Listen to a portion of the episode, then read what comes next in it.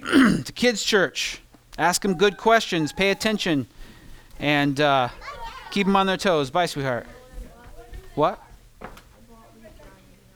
That's really cool. Let's talk about after church. All right? Because you're going to be late for class. No, I do the same thing when I get something new. It's All right. Turn your Bibles to 1 John chapter 2. And while you're turning there, I want us to pray. Um, if, unless you've been living under a rock, you've seen what's happened uh, in the news this past week. And uh, so much has happened in, in, Russia, Syria, and even our own country that we need to be praying about. Church, I, I charge you and I, and I would encourage you to make it a daily practice to pray for our country, our servicemen, and for countries around the world, even ones we don't necessarily like or care for. As we spoke about last week, um, hatred's not allowed to be uh, to exist within us as Christians. Not hatred towards people. We can hate ideologies. We can hate uh, systems that manipulate and uh, that um, take advantage of the weak and the poor and the downtrodden. We can hate all those things, but we have to have a compassion for people that transcends what the world can do. We claim that Christ has filled us and made us different. So there has to be something different about what we do. So we're going to pray right now, in light of all this, for God's will to be done and for us to be ready to do God's will as He calls us. Father, we praise you. And. Um, we read through your word countless times of nation rising up against nation, groups rising up against other groups. Father, it is, it is our understanding that because of sin, war is a thing. War happens, and when, when people are taken advantage of, when they're gassed with nerve gas, when they are uh, slaughtered by the hundreds and the thousands, Lord, that regardless of their nationality, regardless of their race, regardless of their gender, regardless of their sexual orientation, whatever it is, Lord, that would make them different than us, Lord, they are people that you have created and they are people that you went to the cross to die for. And Lord, we pray for them today. We pray for the nations of the earth right now that are that are so at odds with one another. Where there is corruption, Lord, we're praying that your light, the light of your son Jesus, would expose corruption where there is uh, people being manipulated and people are being uh, taken advantage of because they are weak or poor or sick or whatever, the, the minority, whatever it is, Lord, may you be their strength. Father, for the churches in these regions of Syria and Russia and the Middle East and, and, and even in our own country, Lord, May we return to you through prayer, Lord, and may we return to you in force, not, not by forcibly taking what we believe to be ours, Lord, but by allowing your church by force to take down the gates of hell. Father, we praise you and we thank you. We pray for our enemies today. We pray that they would know you as their Lord and as their Savior, that they would know you as their King and as their God. And Father, we are praying for a miracle that has rarely been seen, but we pray to you nonetheless because you are a God who can do such a thing. But Lord, no matter what you decide to do, we pray for your will to be done as we consider your son entering Jerusalem. As we consider all the things he could have done, we celebrate what he has done. We celebrate what was done because it was your perfect will for him and for us. May you be glorified, Lord, even in war, even in division, even, even in such atrocity, Lord. May, may these things work for the good of those who love you and are called according to your purpose. We love you, we praise you, and we thank you. In Jesus' name, amen. All right, so if you're in First John, I'm going to read from Luke chapter 19 just to confuse you. Um, this is the account of the triumphal entry of Jesus into Jerusalem some, you know, approximately 2,000 years ago. Verse 28 says, And he, when he had said these things, he went on ahead, going up to Jerusalem. When he drew near to Bethphage and Bethany at the mount that is called Olivet, he sent two of the disciples, saying, Go into the village in front of you, where, where on entering you will find a colt tied on which no one has ever sat. Untie it and bring it here. If anyone asks you, Why are you untying it? you shall say this The Lord has need of it. So those who were sent went away and found it just as he had told them. And as they were untying the colt, its owner said to them, Why are you untying the colt? And they said, The Lord has need of it.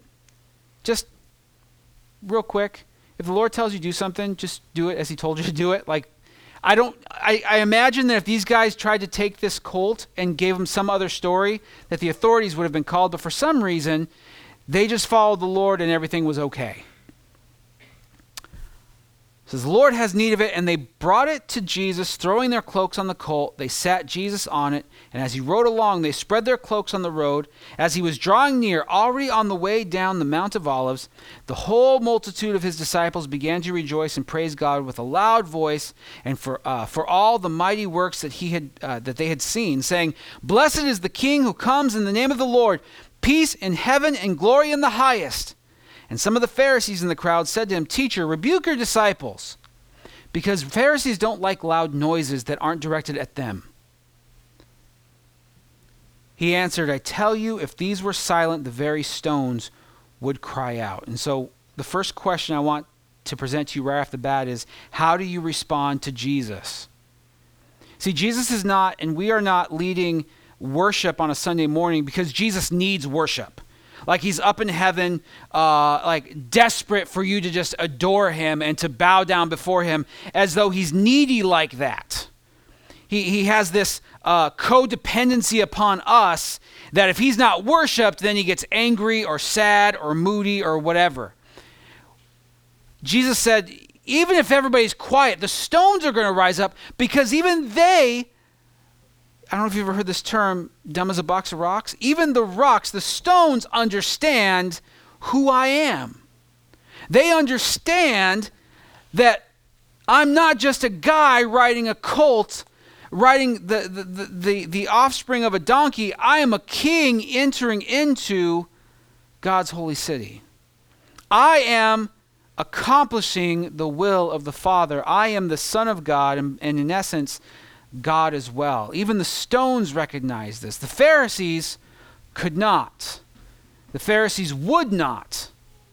The Pharisees did not like all the loud adoration that Jesus received. They wanted everybody to be quiet and to be more orderly and everybody stay in single file and, and, and stand when we say to stand and sit when we say to sit. And Jesus like, you don't understand. When I enter into a place, everything comes unhinged in the best of ways. You fast forward to the book of Revelation, and before the throne, you have this multitude of people praising Jesus. Some, some analogies that John uses to describe it to us is like it's like a sea of glass. Just a multitude of people. It's round like, like peals of thunder, the noise comes up to Jesus. It's not only a choice that the people make to worship, they are by connection, by, by just being in the mere presence of Jesus, they are going to worship him. And for the men like the Pharisees, their hardened hearts wouldn't allow them to worship. Now, I say that because we often look at Jesus and Christianity and our faith as a response or a choice that we make of our own volition, meaning, meaning I'm going to make a choice today follow Jesus or not. I'm going to make it like, like the same way we would choose I'm going to have oatmeal or cereal, or I'm going to have bacon or sausage. Uh, I'm going to choose Jesus or I am not. And, and before we get too much into a Calvinistic versus Arminianistic argument, I want you to understand that yes, there is this choice to be made by you, but your choice is not the first choice, and that makes all the difference. This is what we're going to talk about today, and this is what First John actually is going to talk about, um, not directly, but somewhat indirectly. It's what the Lord reminded me of as I was studying, as I was reading First John, and reading one of my favorite passages from First John. And, and I came in one way thinking I'm going to teach it or preach it in this one way, only to, to have the Lord bring me back uh, from a different direction in a different perspective. 1 John chapter 2 verse 12 says this, I am writing to you little children because your sins are forgiven for his name's sake. I am writing to you fathers because you know him who is from the beginning. I am writing to you young men because you have overcome the evil one. I write to you children because you know the Father. I write to you fathers because you know him who is from the beginning. I write to you young men because you are strong, and the word of God abides in you, and you have overcome the evil one. Let's pray. Lord, your word is good. Your word is perfect. Your word is infallible and pure and holy. And we as a people, we are not those things apart from you. But in you, Lord, we can read your scriptures and not just gain information, but be transformed. Today, Lord, our only goal is to unleash your word to be what it is all powerful, almighty, through the Holy Spirit of you, that we might be changed to be more like your Son, Jesus. We love you, Lord. We praise you, and in your name we pray. Amen. I love this passage because of the terms of endearment that, that John uses to the people of the church.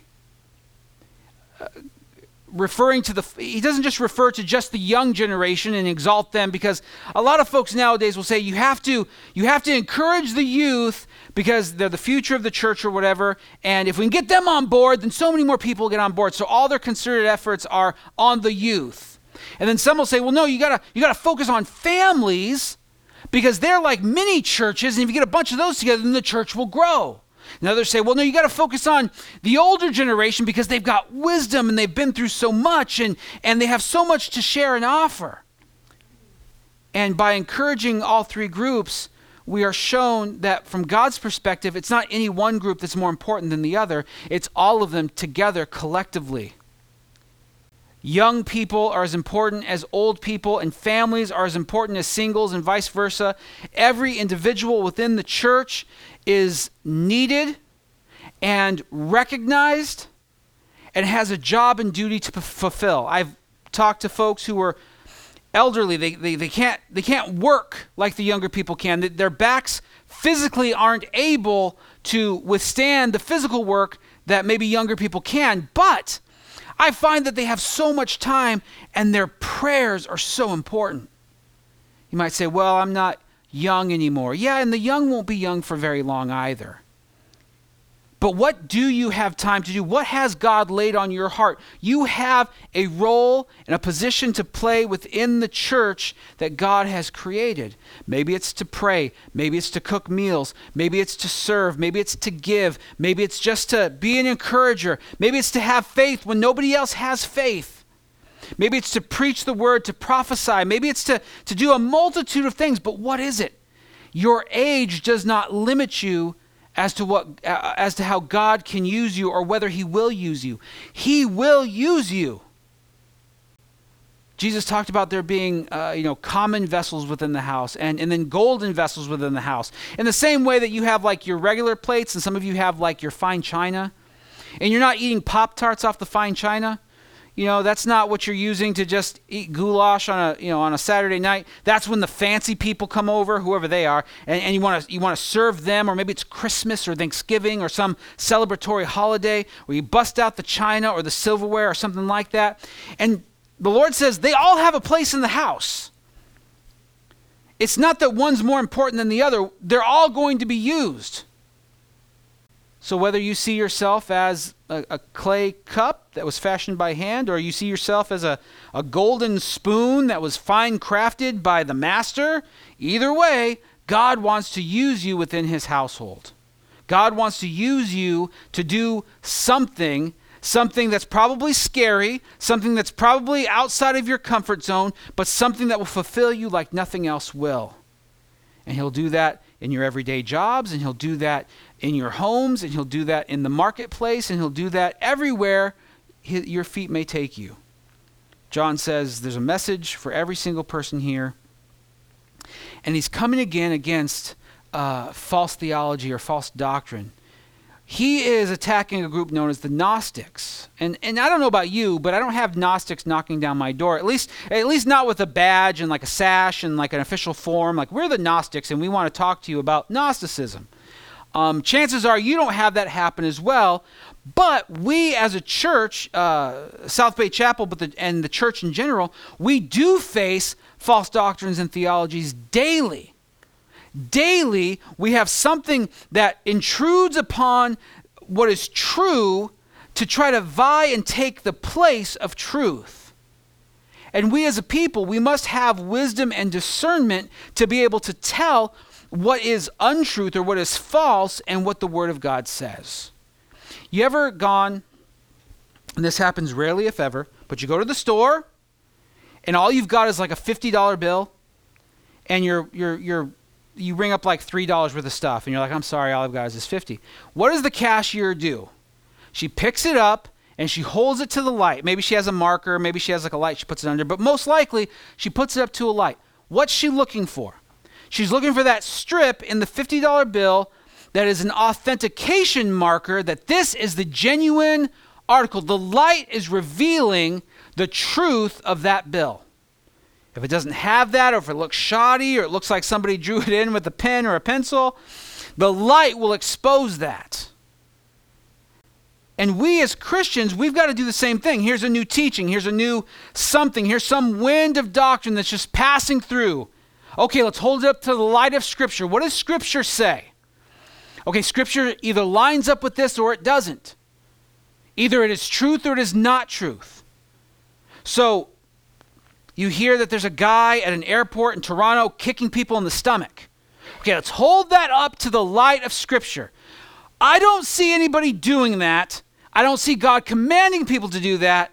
And it sounds icky. I mean, it doesn't just sound weird, it sounds icky. And if some guy kicked me in the stomach at church, he's going to get kicked back, you know, as soon as I can get up. So I'm going to say this is false until proven otherwise. Okay? Come around, church says, pray for your enemies. Oh, that sounds uncomfortable. You know what I don't like about my enemies? They're my enemies. And for most of you, your enemies, you probably did nothing to make them, right? At least that's your story. I didn't do anything. They're just my enemies because they're jerks. Okay, let's hold that up to the light. Does the word say to love your enemies? Yes. Jesus says, love your enemies. We love our enemies. Why? Because if they don't, if they don't end being enemies with God, one day God's going to deal with them, and it's going to be much worse than if we were to have dealt with them. We want to pray that they would find the Lord's compassion, that they would forgive and love, and there'd be reconciliation. We're to pray for, even though they're wrong, even though they're they may be manipulative and sociopathic, and they might just be the worst human being. Light of the Word says, "Love your enemy." Okay, there are many ways to heaven. Jesus just one, he's like a spoke on the wheel, uh, and Buddha is, and this guy is, and, and, and, the guy from Mormonism, I can't think of his name, uh, him, and, and all of these different ways, they, they all kind of go to the same direction. You ever see the movie, uh, what was the movie with, with, with George Burns, where he was God? Oh God, yeah, it's called Oh God. But in that movie, that's how he explained Jesus was my son, and Buddha was my son, and and and and, and Muhammad was my son, and and this was my son, and and everything points back to this central kind of generic God. Okay, what's the Word of God say? Uh, I am the way, the truth, and the life. No one comes to the Father except through me. There's only one God. There is no other God. I share my glory with no one. Okay, false I, false teaching, false doctrine. All Christians should be rich. Jesus was poor. Okay. Our leader was a poor homeless guy who walked from place to place and, and paid his taxes from a coin that was in the belly of a fish. Okay, so I, I don't I don't buy that doctrine, no pun intended. Uh, some Christians will be rich, some will be poor. Blessed be the name of the Lord. I see rich people in the Bible. I see poor people in the Bible. I see the ones who glorify G- uh, you know, Jesus and God with their riches. God appreciates that. Those who hoard, whether they're poor or rich, God's not crazy about that. We hold up any teaching to the light of Scripture to see whether it is true or not. I was, uh, you know, one of the things that uh, really intrigues me about the Word is, is uh, the gift of prophecy. And I don't mean the gift of prophecy like to tell the future. Um, although prophets of the Old Testament and even in the New Testament uh, would do things like that, not necessarily like uh, like a soothsayer would, or like somebody who is uh, like a genie type of a thing, or, or a, a fortune teller type of a thing. They would receive from God warnings to the people. If you do this, then this will happen. But if you don't, this will happen and they would they would know things and see things that they couldn't there'd be no earthly reason why they would know those things. But this is beyond that. This is people whom god moves to deliver messages, to deliver the word in a timely fashion. I explained it on Wednesday like this. On Sunday or for Sundays and Wednesdays, I don't come to the word and try to wring out a message, meaning like, oh, I just I gotta I gotta teach something. So let's just let's oh, let's make something work, make something happen. And oh, here comes a Bible study or here comes a sermon, and uh, you know it's, it's got clever points and it'll last about 30 minutes and that'll be good. No, for any preacher, any pastor who is going to come before a congregation and preach, they've got to understand that there's a specific people at a specific time with a specific need that a very specific God is going to deliver to those people. I believe this morning, and I believe on Sunday mornings, that the prophetic word is being preached here at the, the chapel, whether it's me or Pastor Mike or Pastor Ben. The kids are hearing this. This is the word that we need now. And for me as a, as a pastor and a teacher and a preacher, it's my job to, to hear from God. What do they need to hear? What do I need to hear? You know, there's tons of good principles we can teach, but what's timely? What is in season right now? And what is in season right now is that we realize that we understand that God has done everything first. This changes everything about how we pursue life and Christ. When we are taught that everything that is happening is based on our reaction, it leads us to legalism, it leads us to beating our head up against a wall. It, it, causes us to pray without ceasing, not, not to understand the will of God, but to try to make Him do something that we want Him to do. It leads us to burnout. It leads us to heartbreak because we're taught and told that if we just keep doing enough, then God will do something. The Bible flips it all around and says God has done everything so that we might be changed and different, so that we might be adopted into His family. Like a child who was orphaned, we now belong to a family. Not because we went and actively sought a family, but because the family came and sought us. It changes our motivation, it changes who we are, and it changes our heart and our soul and our mind and our spirit. It changes everything about us. When we come to the Word looking for our ways to do things, we end up in trouble. But when we realize that God has done everything through His Son Jesus, that the Son triumphantly entered into your life without your invitation in the same way that Jesus entered into Jerusalem that day without invitation, he walked into, or I should say, he rode into the crowd, whether the crowd wanted it or not. Jesus was not waiting till people invited him. He went in because he wanted the people. Jesus does not wait for you to invite him. Jesus comes to you. Now, how do you respond? Shouts of adoration for something that Jesus isn't coming to do? Some will teach you if you want something, just declare it and you'll have it. Pretend like you have it already, then you will. These people did just that. It didn't work for them. They were shouting to Jesus because they wanted Jesus to overturn Rome. They wanted their land back. They wanted their freedom back. They had some freedom, but they weren't completely free. They weren't, com- they weren't completely uh, autonomous. They were, they were under the rule of Rome and the Caesar, and they wanted him gone. And they wanted that regime gone. And so, yeah, Jesus, here comes the king. He's going to deliver us from Rome. He's going to deliver us from this Caesar. And we're going to be free like we were back then. We're going to be free like we were when we had our own nation and our own boundaries and our own systems. And that's not what they got they got so much more. They got so much more than land. They got so much more than political power. They got deliverance from sin, Satan, and death because Jesus went in and brought it to them. Jesus does not wait for your invitation. He does not need to wait for your invitation. He's God. If he's waiting for your invitation, that makes you God. That means you're calling the shots. That means you're in control. Jesus, you stay over there until I tell you to come in.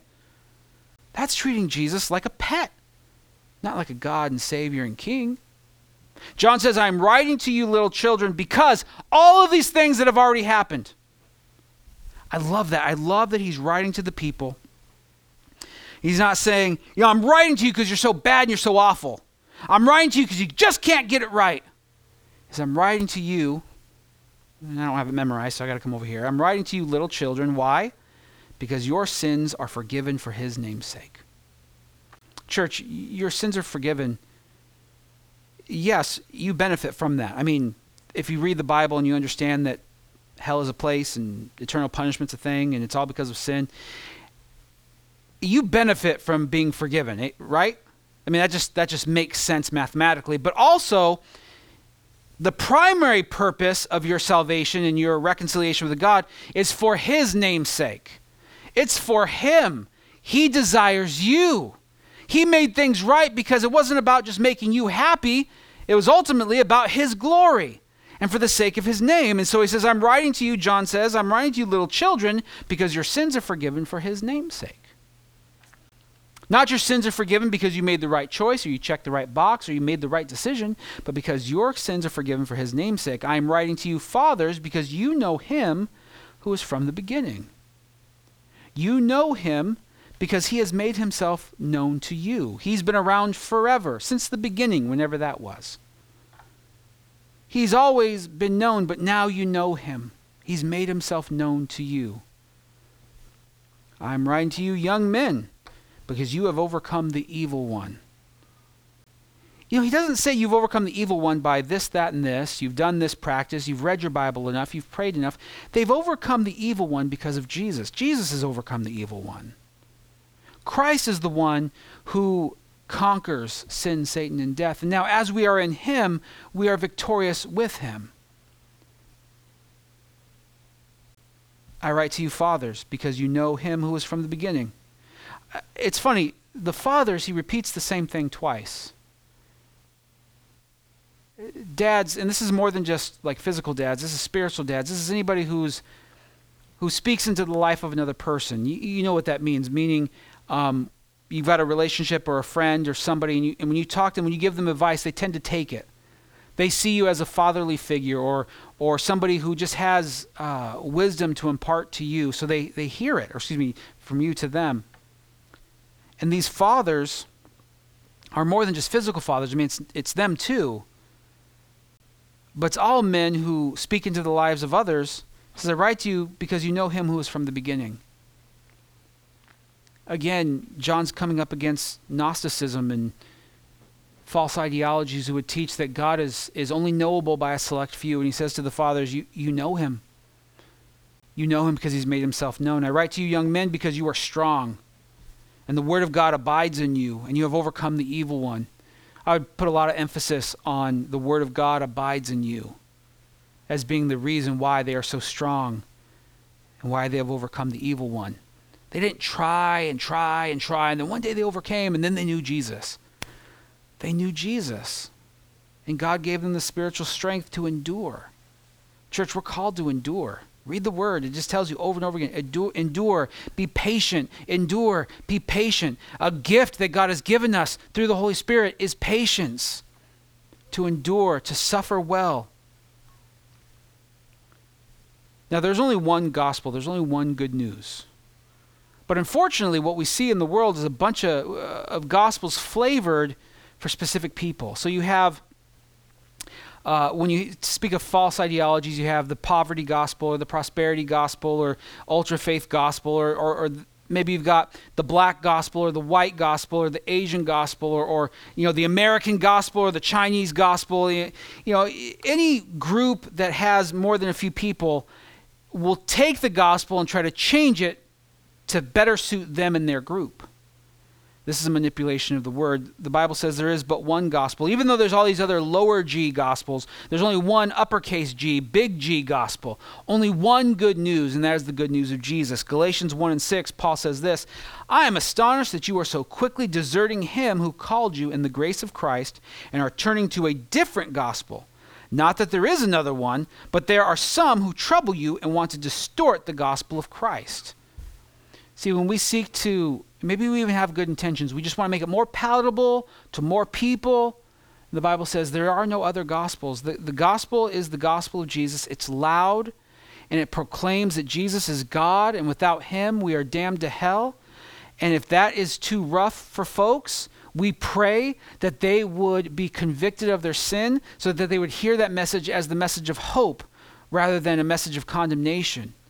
See, now that I have now that I have known Jesus, I have been forgiven. I no longer fear hell because I understand that my place there is, has been taken by the sacrifice of Christ. I don't have to fear going there anymore. I don't have to fear being abandoned or forsaken. I don't have to fear being left alone by God when I need Him most, which is all the time. No, now I'm assured that Christ is with me and Christ is in me and that Christ has saved me because of what Christ has done before I ever even knew Him. Ephesians 4 and 4 says there's one body and one spirit, just as you were called to one hope that belongs to your call, one Lord, one faith, one baptism, one God and Father of all, who is over all and through all and in all. But grace was given to teach each one of us according to the measure of Christ's gift. We serve one God, the triune God, Father, Son, Holy Spirit. There is one faith. There isn't a multitude of faiths. There's one baptism. We don't baptize in a multitude of ways. There's one father who is over all. There's not a mother. There's not a, a you know a, a, sister in the Lord type of a thing where uh, Mary's our you know eternal mother or anything like that. There's one Father, one faith, one Lord, one love, one baptism, and it's all wrapped up in the Father, Son, and Holy Spirit. Now, false teachings will tell you. This is new revelation or this is old ancient wisdom that's been that's been unearthed and finally revealed and we're so privileged to hear it. And the bible continuously tells us especially in 1 john that these levels these levels of enlightenment that it's a, it's a signal or a red flag for something false Gnosticism would say, well, if you attain a certain level, then more will be revealed to you. And if you earn that spot, then you'll know more about God. And as a result, you'll be more enlightened and your position will grow and you'll move up. And, and, and only a select few will ever get to the, the very top. And if you're lucky, maybe you'll get part of the way there. Levels. Okay? Like a video game. Like you reach, you perform a certain way, you get to a next level. But the Bible doesn't tell us that there's levels. The Bible tells us that there's stages. And you might say, Tony, isn't that just, you know, aren't you just saying the same thing? No, because stages are completely different. Stages are the same thing we all go through physically as humans, right? We have our baby stage, we have our toddler stage, we have our little kid stage, we have our adolescent stage, we have our teenage stage, we have early adulthood, middle adulthood, our elderly stage. We have all these different stages, and we're different as we grow. At least we should be. When a baby can't walk, can't talk, can't eat solid foods, but as we grow, become a toddler, we walk, we talk, we bump into things, we eat stuff we shouldn't eat, we eat food that we can that we couldn't eat before. Then we become a little kid, we can hold conversations and can do responsibilities. Then you become an adolescent and the wheels come off and you're just crazy for a little while. Then you're a teenager, things really get uh, nutsy there, and then you grow up and you try to figure out who you are, and you go to college or you learn a trade or you just bum around, and, and then you get find a girl and you get married, or you find a guy and you get married, and you, you, you start a family, and the process starts all over again. Stages, and you're different in one stage than you are in the other. And the Bible uses that analogy for the growth of a Christian in Ephesians chapter 4, verse, uh, not verse 5, but in chapter 4, when uh, Paul's talking about the fivefold ministry you know, pastors, teachers, apostles, prophets, and evangelists. He says these are these ministries are gifts given to the church so that we might attain full maturity, that we might attain uh, growth, that we might grow and develop uh, the way God would want us to, not stunted, not uh, not something that would cause us to be um, uh, disabled spiritually, but that we would grow and mature as God would intend. Hebrews 5 and 11 says, About this we have much to say, and it is hard to explain, since you have become dull of hearing. For though by this time you ought to be teachers, you need someone to teach you again the basic principles of the oracles of God. You need milk, not solid food. For everyone who loves, or excuse me, for everyone who lives on milk is unskilled in the word of righteousness, since he is a child. But solid food is for the mature, for those who have their powers of discernment trained by constant practice to distinguish good from evil what the writer of Hebrews is saying is look, you guys have been doing this for long enough. You should be teachers now. You should have learned and attained enough knowledge and enough practice so that you can be used to now disciple more people, to, to, to grow churches, to, to cause other people to grow in their faith. But something happened and you didn't grow. So instead of pushing you forward, you got to go back to the milk of the word. You've got to go back to the basics of the oracles of God. Things that you should have gotten long time ago, you didn't. So now we've got to go back to step one. You're like a baby again. You can't handle the solid food, you got to have the milk. And, and start on the milk and move back up to the solid food so you can, after practicing discernment, practicing knowing and distinguishing what is good and evil, then you move on. That maturing process comes from the Lord. As you, as you read, as you study, as you are with other Christians, as you are ministering to people, as you go out into the world and see the light in the dark, you grow as a person. God uses all of that to grow you and to mature you. It's not secret. It's not something that's mysterious, meaning uh, you only find it hidden in certain places. You just experience it as you live life with God. In the same way that your children learn how to walk and talk and hold conversation and, and, and have responsibility just by observing you and being with you. You ever see your kid do something you never taught them do, but they learned it because they watched you do it? Because they're observing you, they're watching you. They're with you, they're in relationship with you. All the same terminology that the Bible uses about our relationship with Jesus. But today you know Christ because Christ first made himself known to you. Romans 5, 6, and 8 says, For while we were still weak, at the right time Christ died for the ungodly. For one will scarcely die for a righteous person, though perhaps for a good person one might dare even to die. But God shows his love for us that while we were still sinners, Christ died for us. Paul says, before we knew Christ, we were weak and we were sinners. Not in a position to choose God, not in a position to reach out to Him, but that while we were in that state, an undesirable state, mind you, a state that most people would turn their noses at, you're a sinner and you're weak, I want nothing to do with you. It says that's when God reached out to you. When you were weak, when you were a sinner, when you had nothing to bring, when you were not even looking for him, he made himself known to you. John 3:16 says for God so loved the world that he gave his only son that that whosoever believes in him should not perish but have eternal life. For God did not send his son into the world to condemn the world but in order that the world might be saved through him.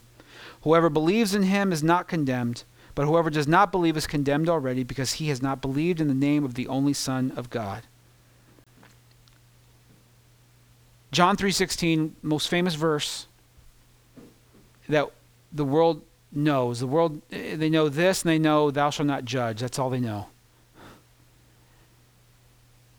Does not say God so was so moved by you that he sent his son to die on your behalf that God was so impressed with your performance or so uh, tuned to your cry or, or so uh, moved by your argument that, that he sent his son. He said, Okay, fine, I'll send my son because you present such a good case. He says, No, God so loved the world. He loved you so much that he sent his son to die for you. No promise that you would change, no, no shouts of acclamation, no desire for God. God says, I so love you, I will send my son so that you might be changed by him. Romans 5 and 10 says, For if while we were enemies, we were reconciled, excuse me, for if while we were enemies, we were reconciled to God by the death of his Son, much more, now that we are reconciled, shall we be saved by his life. More than that, we also rejoice in God through our Lord Jesus Christ, through whom we have now received reconciliation. If you've read Genesis and if you've been here any length of time, you understand that sin's a thing because of Adam and Eve's sin in the garden. That Adam's sin, which is what Paul calls it here in the book of Romans, Adam's sin is not greater than the act of Christ on the cross. The act of sin, that makes us a sinner, but the action of our Savior makes us saved. It is greater than the act of the sin Jesus has entered in to remove the stains of our sin and now demands a response. When I say demand, he's not forcibly looking, shaking you, respond. But in the same ways that even if the people stopped shouting, the stones would cry out, there is this demand. What do you say? What do you say about Christ? Who is he? Who is he to you? And what does that look like in your how does that how does that translate into your life? Jesus is my Lord and Savior and I'm cruel to my wife, and I cheat at my business, and I'm constantly doing this, I'm constantly doing that. Jesus being your Savior is not translating into your life. I, I, I, Jesus is my Savior, and I'm a great guy, and I tithe all the time, and I always go to church, and I always read my Bible. It sounds a lot like the parable that Jesus gave of the Pharisee who went uh, and was telling God how great he was when he was making a sacrifice. But the man that was approved is the one that stood back and said, God, I'm, I'm just a sinner. Lord, you are my Savior, and I need you desperately. I need you, knowing full well that you have saved me, that, that what you've done is enough. But Lord, I know my unholiness. I know my brokenness. I know my decisions. I know what I've done, and I need you. I don't just need you to come give me stuff. I don't just need you to bless me with this or that. I just need you. See, if we're just in this for the stuff, we're in this for the wrong reason. If God's just our pinata and our prayer is just a stick, everybody know what a pinata is? I just dawned on me I'm in central New York, not central California. A pinata, it's paper mache filled with candy. You beat it with a stick, and when you beat it long enough, it pops open, and you get all the candy. Some people treat Jesus like that. Jesus is the pinata, prayer is the stick. And if I just beat him enough, he'll finally pop open and give, him, give me what I want. I don't care if he's ki- uh, king, savior, God, whatever. I just want my stuff. The world loves Jesus and stuff. Jesus is a great guy to call upon when you want to justify your argument. Jesus is a great guy to have in your corner when, when you want to do what you want to do and then try to back it up with Jesus' authority, but it doesn't work that way. You can't call on the authority of Jesus one day and then deny it the next day. He's either God or he's not. He's either king or he's not. So, what is your response? And I'm not looking for everybody to say something or make some big dramatic, you know, display of faith. I just want you to read your word and love your neighbor and do the things that God has commanded you to do. It's really not that complicated. I don't want you to live in guilt and condemnation. If there's guilt and condemnation, there's a breakdown somewhere because if you're forgiven, the condemnation's gone. Should you feel guilty about sin? Yes. Some people teach you shouldn't feel guilty about sin. You should not feel good about sin, that's for sure. I sinned today, but that's okay. No, it's not. I repented of my sin today. Well, that's better. That's okay. That's good. I sinned and I'm the worst, but God loves me because He's the best. Yeah, that's good. I don't want to sin anymore. Yeah, me neither. But I did it. I know me too. So I repent and I ask, I ask the Lord for his forgiveness and I seek him again. John said, Don't sin, but if you do, you have an advocate before the Father. You have Jesus who stands and intercedes for you. Satan will make you feel condemned. The world will try to poke holes in your faith. But Jesus is your advocate, the propitiation for your sins the one who stands before God the Father and in whom you stand and whose righteousness declares you righteous. When you get the ox before the cart, everything starts running smoothly. Oh, life's still full of, you know, ups and downs and hills and valleys and all that stuff. I mean, there's still cancer's still a thing and jobs still get taken away and money's still tight and things like that. That's not what I mean. What I mean is you rest. All of a sudden you're filled with joy. Why are you so happy? You just lost your job. Yeah, but I know I know Jesus will take care of me. I don't know what I'm gonna do in the meantime, but I know he's gonna do something. He just always has. And even if even if he hadn't done anything, I know he will. Because when I was a sinner, he died on my behalf before I ever said anything. So I have to believe that if he was willing to take on my sin before I ever gave it to him, that he's going to take into consideration the job that I have or don't have now and take care of me. Or the cancer, or the illness, or the relationship, the marriage, the friendship, the, the, the loneliness, whatever it is. You're filled with joy. You're filled with peace when there's only chaos. Why are you so peaceful? Because man can only take so much from me. He can only take this life and, and, and jettison me to be with the Lord. He can only take me from here and put me someplace I'd rather be. So, so why shouldn't I be filled with peace? You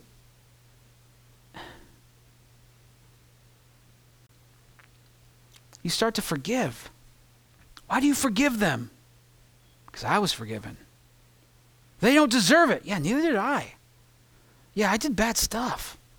They've done bad stuff, I know, and it doesn't make it right, but I'm going to forgive them because God has told me to forgive them. 70 times 7 times, which is a lot of times.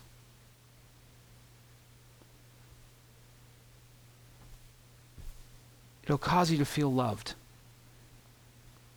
and to love others. Oh, we love the lovable people, but what about the unlovable people? What about Putin? You got any love for Putin? No. But what does the word say? Ah, pray for your enemies. Really hard to pray for somebody when you hate them. Really hard. But they don't deserve it. Yeah, of course they don't. If God wanted us to wait for those who deserve prayer, we'd be waiting a really long time. So we pray before they need it. And instead of just telling us to pray for people before they need it or love people before they need it, God goes and does that. He loves us before we accept his love. He he intercedes for us before we need or we understand we need to be interceded for. Being loved is a tough one, right? I know for me it's really hard when people love me. I don't, I don't mean like they're nice to me. But when they do stuff and it's like, wow, I don't deserve any of this. Like you're so ni- you're so much nicer than me. Like you made me dinner, or you did this, or you did that. Like you're just really, man, you're so much better than I am. And I don't say that to puff a person up. It's just like, oh gosh, I'm just. It makes me realize my wretchedness. And now, okay, now I got to now I got to be nice too. Instead of just, you know what, this person just loves me, and, and I'm going to love them in return. I'm, God loves me, and, and instead of just dwelling on my unholiness that I acknowledge, I'm going to allow the Lord, you know, okay, yes, Lord, I, I'm loved by you. And I don't know why. And I can give you a thousand reasons why not to, but your word says you loved me so much, you sent your son to die on my behalf. So I just, I have to believe that you love me.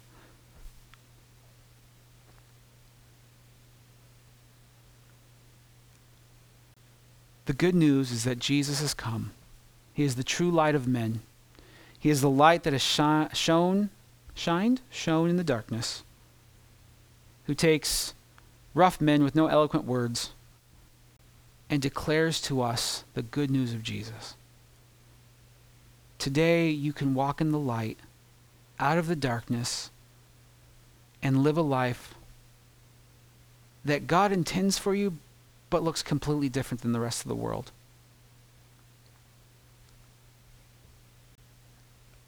Today, if you've heard this message, you've heard the grace of God extended to you, and that grace of God, the proper response to it is surrender, as we sang earlier. Lord, I surrender. I repent. I turn away from the old. I turn away from that to you. If you're not turning away from a sin to Jesus, we're not doing it correctly. Oh, well, I want to, I'm going to I'm going to stop drinking, so I got rid of all the alcohol. Well, that gets rid of the alcohol, but the temptation's still there. You can go buy more alcohol. Well, I'm going to I'm going to stop being angry. Well, oh, but there's something in you that's making you bitter and angry. What what is going on there? You got to deal with that. You ever you know, I'm going to stop do this. I'm going to start that. Well, okay, but what are you going to do differently? You got to repent to something. Start with Jesus. Repent to him. John the Baptist, he was Jesus' crazy cousin living out in the desert, eating bugs and honey, yelling, Repent, for the kingdom of heaven is near, or the kingdom of God is here. Repent! And the people are like, What do we do? He's like, Repent! It's not that hard. And they didn't, and they suffered. Repent today. We're all broken cisterns trying to hold in this living water. And the Bible says, let, let us, I shouldn't say the Bible says, I, I'll paraphrase. The living water that we are set to drink is held best when God is in control of the pot that's going to hold it. If you're broken, you're cracked, can't hold water, let the Lord remake you, refashion you, remold you. Let's stand today. Respond. I pray that we would never have a message here, no matter who's preaching, without some type of a response. There should be something. There should be something you do, and that something should be to trust the Lord, to repent, and to put your faith in Him. I want to pray with you because, as simple as that sounds, it's not simplistic. It's very complicated. Our pride is involved, our, our motives are involved, our, our our mindsets are involved, and there's this war going on within us, and, and, and who's going to win? We want Christ to win. So let's pray together. Jesus, I thank you that right now we are praying to you, not because we've all got this great idea to pray to you, but because you first came to us. You entered into the Jerusalem of our heart. You, you came in, and now there's this response that is needed. Father, your word tells us to be born again so that we might enter into the kingdom of God. That without being born again, that'll never happen. So I pray, Lord, today that if today is a day of salvation, as your word says, that you would cause us to be born again. Some of us were born again, and then we never got off the milk and moved on to solid food. Father, that might be us today we might be in a place where we should have matured a long time ago but did not. Father God, maybe we got past the milk and our feet started to get settled and then ah, the wheels fell off. Now we're backslidden or now we're now we're caught up in something we can't get out of. Oh Father, I pray for those shouts of Hosanna, deliverance for your people. Father, I, I, I praise you that you release us from the shackles of, of sin. And I ask for your forgiveness that we find ourselves back in them way too often. Help us, Lord, to overcome, to move on in maturity, to grow as a people. That we would indeed be born again and then, and then grow and develop. In the same way a baby becomes an adult, that we would go from being spiritual babies to spiritual adults never losing sight of the fact that you are our eternal Father, that will never move beyond you or past you or your wisdom. And Lord, may you be glorified and exalted. For your people here today, I pray for them. I pray against Satan who bring guilt, and condemnation, and legalism. I pray against Satan who would come to try to steal, kill, and destroy the word that has been spoken today. And I pray for your people to hear from you, from your Holy Spirit, that it would cause change in their hearts, minds, soul, and spirit. That as Paul said in Ephesians, that everything would be found in you. You would be our all in all. That the joy, the peace, the love of Christ would flow out of us, overfill us, and again, glorify you. We love you, Lord, and we praise you because you are worthy to be praised. In Jesus' name, amen. Church, I love you. The church loves you.